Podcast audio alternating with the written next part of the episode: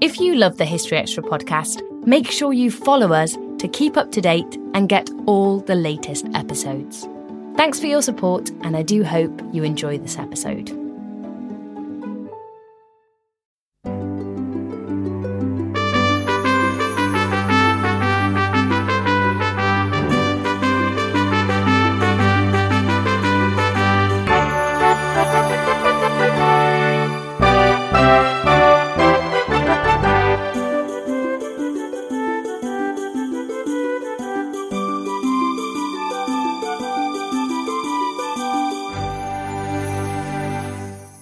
Hello, and welcome to the BBC History Magazine Christmas Podcast Quiz. I'm Dave Musgrove, editor of the magazine, and I'm joined by Rob Attar, the deputy editor. Hello. Now, this is a festive break from our regular podcast fare of topical historical interviews. But do not fear, we'll be back in January with a return to the normal format when we'll be covering Viking attacks, prehistoric stone circles, and Edwardian fishing fleets. But before we get onto the quiz, if you're feeling Christmassy and want some history to back up your mood, the Christmas issue of BBC History magazine has got features on post war Christmas in Europe, Victorian workhouses, a prize crossword, and another festive quiz. Plus, if you're not feeling in the mood for Christmas, the issue also includes material on the Boston Tea Party, Catherine of Aragon, and the settling of Australia. The magazine is on sale now in UK newsagents, or you'll find a great subscription offer on our website at bbchistorymagazine.com. And also on the website, you'll find some historical features with a Christmassy bent and our regular Friday history quiz. So, on to the podcast quiz. This year, our questions are on an A to Z theme, and the question setter is Justin Pollard, a regular contributor to the magazine, one of the question wranglers on BBC's QI TV series, and the author of several books, including Boffinology, just published by John Murray. So, this is just for fun. The way it's going to work is I'm going to read out the questions in blocks of five. Uh, we'll give you a moment to gather your thoughts, and then Rob will give you the answer. So, off we go. First question A. Which beverage, beginning with A, was known as Huffcap, Go by the Wall, and the Mad Dog in Tudor England? B. Which B found himself caught up in three mutinies despite having a reputation as a lenient captain? C. Which famous author, beginning with C, said, An archaeologist is the best husband any woman can have. The older she gets, the more interested he is in her. D. Which scientist, D, left his eyes to science in the hope of discovering the reason for his colour blindness? And E. Which E was King of England in the year 1000?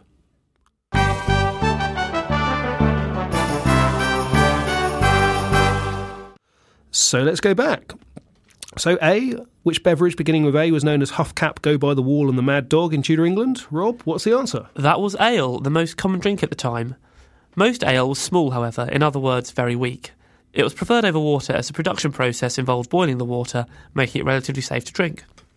And B, which uh, was the lenient captain who got himself caught up in mutinies? Well, that was poor old Captain Bligh, who was caught up in the mutiny on the Bounty, the Nore Mutiny, and the Rum Punch Rebellion. And that's despite having a record of being popular with his men and inflicting less serious punishment aboard ship than average in the Navy. And C, the famous author who thought that archaeologists make good husbands. The woman who said that was Agatha Christie, the best selling named author of all time, equaling Shakespeare and only outsold by the Bible. In 1930, she married Max Mallowan, having met him on an archaeological dig at Ur in Mesopotamia. And D, the gentleman who left his eyes to science. That gentleman was John Dalton, who was the first person to record that not everyone saw colours the same. Unable to prove why he could not see certain colours, he asked that his eyes be removed after his death and tested. In 1844, the year he died, the tests were inconclusive, but then in 1995, a sample of his eye tissue subjected to DNA testing showed he lacked mid frequency cones in his retina. And E, the King of England in the year 1000. That king was Ethelred the Unready, who was king from 978 to 1013, and again from 1014 to 1016. His nickname, Unread, is usually translated into present day English as the Unready, although actually it meant evil counsel or folly. Okay, let's go on to the next block of five. So for F, what F did the fat director become after 1947? And G, which G was the 6th century British cleric who wrote The Ruin and Conquest of Britain? H, which literary H numbered Rudyard Kipling, J.M. Barrie, George Bernard Shaw, A.E. Housman, and John Galsworthy amongst the pallbearers at his funeral in 1928? I, which I is the title of the book in which the term Wars of the Roses is first used. And J, which J had the city of New York named after him.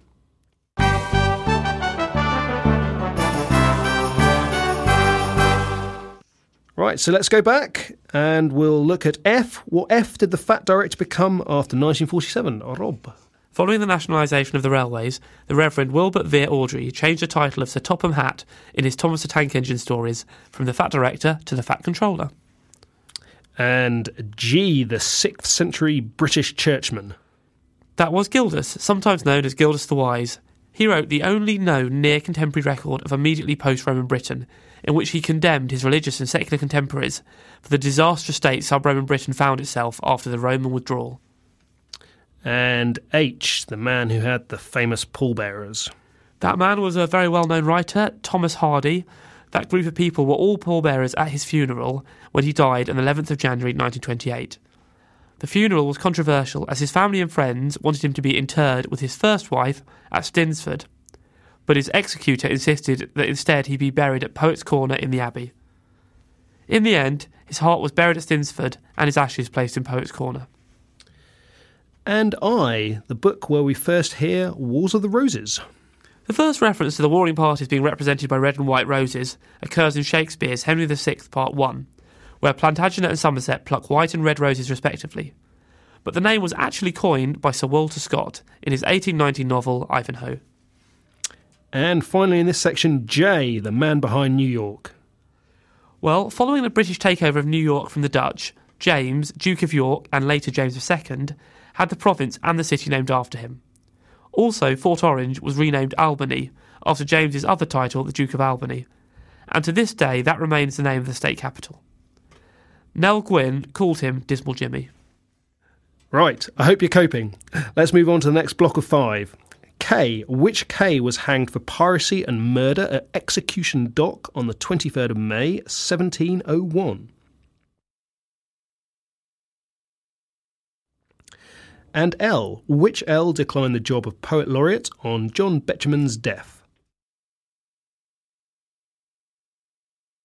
And M, which sporting Lord M chose the bonnet figurine for Rolls Royce cars. N, which N revolutionised the world of mathematics and introduced the legend Decus et Tutamen on the edge of our coins. This episode is brought to you by Indeed. We're driven by the search for better, but when it comes to hiring, the best way to search for a candidate isn't to search at all. Don't search, match with Indeed. Use Indeed for scheduling, screening, and messaging so you can connect with candidates faster. And listeners of this show will get a $75 sponsored job credit to get your jobs more visibility at Indeed.com slash History Extra. Just go to Indeed.com slash History Extra right now and support our show by saying you heard about Indeed on this podcast. Terms and conditions apply. Need to hire? You need Indeed. We don't always realize just how much our negative thoughts and experiences stick with us and weigh us down you may find your brain constantly running through a highlight reel of bad moments. That comment your friend made last week that hurt your feelings, that frustrating thing your mum does, or that silly thing you said in a meeting. Maybe it's time to get it all off your chest, whether it's a tiny annoyance or something much bigger.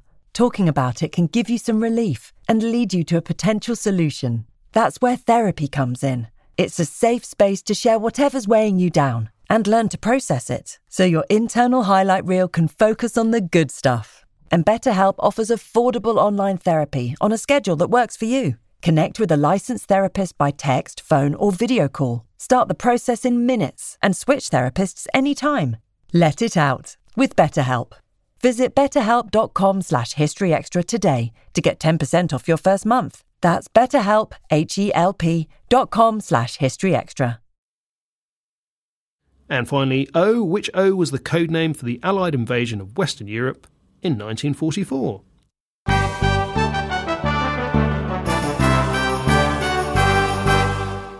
So let's go back. K, which K was hanged for piracy and murder in 1701? Captain William Kidd, who was perhaps the most famous pirate hanged in London. Although the evidence that he was ever actually a pirate is disputed, as he operated under a letter of marque as a privateer. And L, the declining poet. Philip Larkin was asked at Betjeman's memorial service in 1984 whether he would take the job, but he refused, considering himself to no longer be a serious writer of poetry. Okay, let's think about M, the sporting lord who chose the bonnet for the Rolls Royce. That M was Lord Montagu, who suggested to Rolls Royce that they should have a bonnet mascot and also suggested a sculptor. The model also had a link to him, being Eleanor Thornton, his secretary and mistress. And N, the revolutionary mathematician and coin expert. That was Isaac Newton, who was master of the mint for 27 years from 1700 to 1727. He took an active role in reforming British coinage to frustrate the work of clippers, who removed silver from the edge of real coins, and coiners, who minted fakes. One of Newton's innovations was a Decus et Tutamen legend, which is still found on the edge of some £1 coins. Okay, what about O, the code name for the Allied invasion of Western Europe? Well, I'm sure quite a lot of you got this. That was Overlord, the operation to invade Western Europe by the Allies. The crossword compiler for the Daily Telegraph, Leonard Dawe, was arrested four days before the Allies landed in Normandy in 1944 and that was because he'd used the word Utah, the code name for one of the landing sites, in a puzzle published on May 2nd, 1944. Subsequent puzzles included the words Omaha and Mulberry, the highly secret artificial harbours, and on June the 2nd, just four days before the invasion, the puzzle included both the words Neptune, the naval operations plan, and Overlord. But nothing was ever proved. Right, for the next five, question P. Which P was the name of a famous missing link hoax supposedly discovered by Charles Dawson? Q. Which Q in Dawson 19th century sporting code which still bears his name? And R. Which children's novelist beginning with R was inspired to write a story about young sailors whilst on a yacht with his MI6 handler. S. What S did the British surrender to Lieutenant General Tomoyuki Yamashita on February the 15th, 1942? And T, what T ate Hannah Twynnoy as she sat sitting quietly in a pub in Malmesbury in 1703?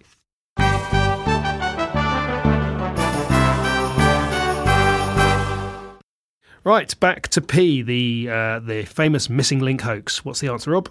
The answer is Piltdown Man, which was supposedly the missing link between humans and apes, and it was found in 1912 in a gravel pit at Piltdown in East Sussex. By natural fact, the skull was manufactured from an orangutan's lower jawbone and a modern human skull. The hoax was not exposed until 1953. Okay, Q, the 19th century sporting man. Well, as Boxing Day is coming up, this is quite appropriate. It was John Douglas, the ninth Marquess of Queensberry, who gave his name to the boxing rules that we still use. In 1866, he was one of the founder members of the Amateur Athletic Club, which the following year published a set of 12 rules for conducting boxing matches. The rules were actually compiled by John Graham Chambers, but appeared under the Marquess's patronage. Okay, and R, the children's novelist and double agent. That was Arthur Ransome, a friend of both Lenin and Trotsky, who actually eventually married Trotsky's secretary. He also led a double life as an agent for MI6, reporting on the Russian Revolution. Sadly, MI6 never actually told MI5 about this, and they had him marked down as a Russian spy.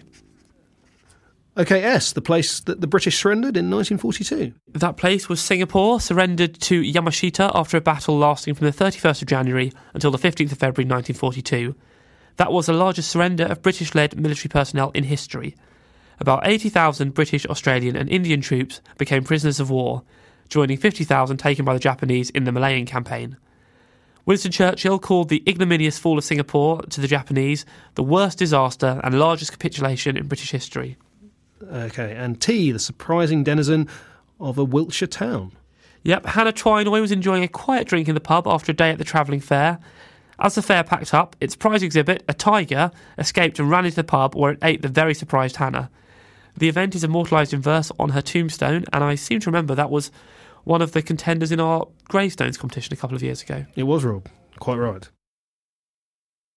Okay, let's move on to the next block of five. And we've got U, according to the Arthur legend, which U was the father of King Arthur. V, which V, later a Roman emperor, took part in the Claudian invasion of Britain. W, what W was Elizabeth I's nickname for Sir Walter Raleigh? X, which X is the location for a fragmentary poem by Samuel Taylor Coleridge, which he failed to finish, having been interrupted by a person from Porlock. And Y, which Y was the pagan Viking festival held around Christmas time.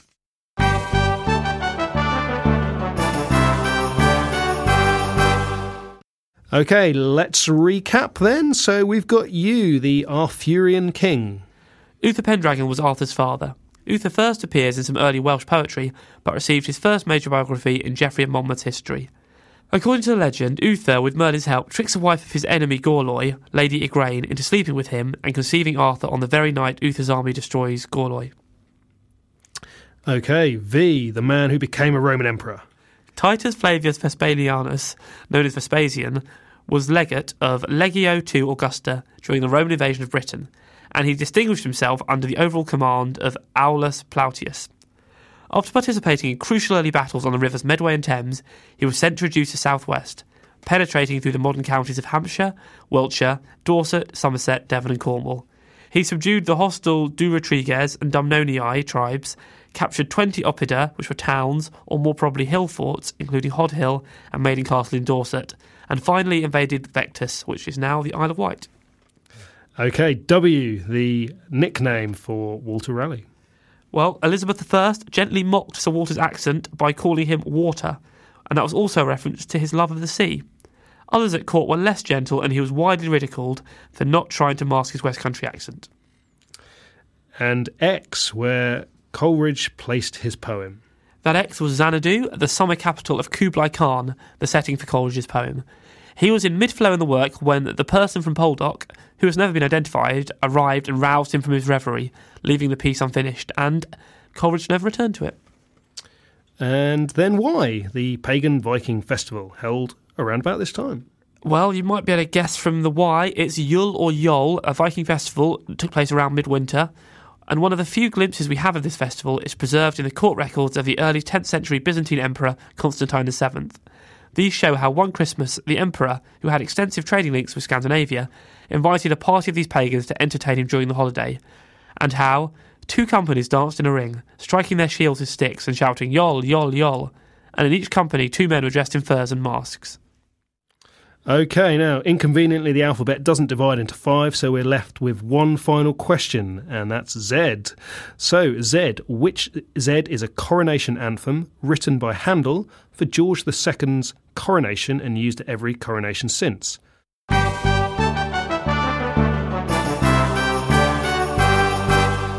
So let's go back to Z and Rob. What was the coronation anthem? Okay, well, perhaps this will be some of your 26 out of 26. So, for the last answer, Zadok the Priest was one of four anthems commissioned for the coronation of George II from Handel.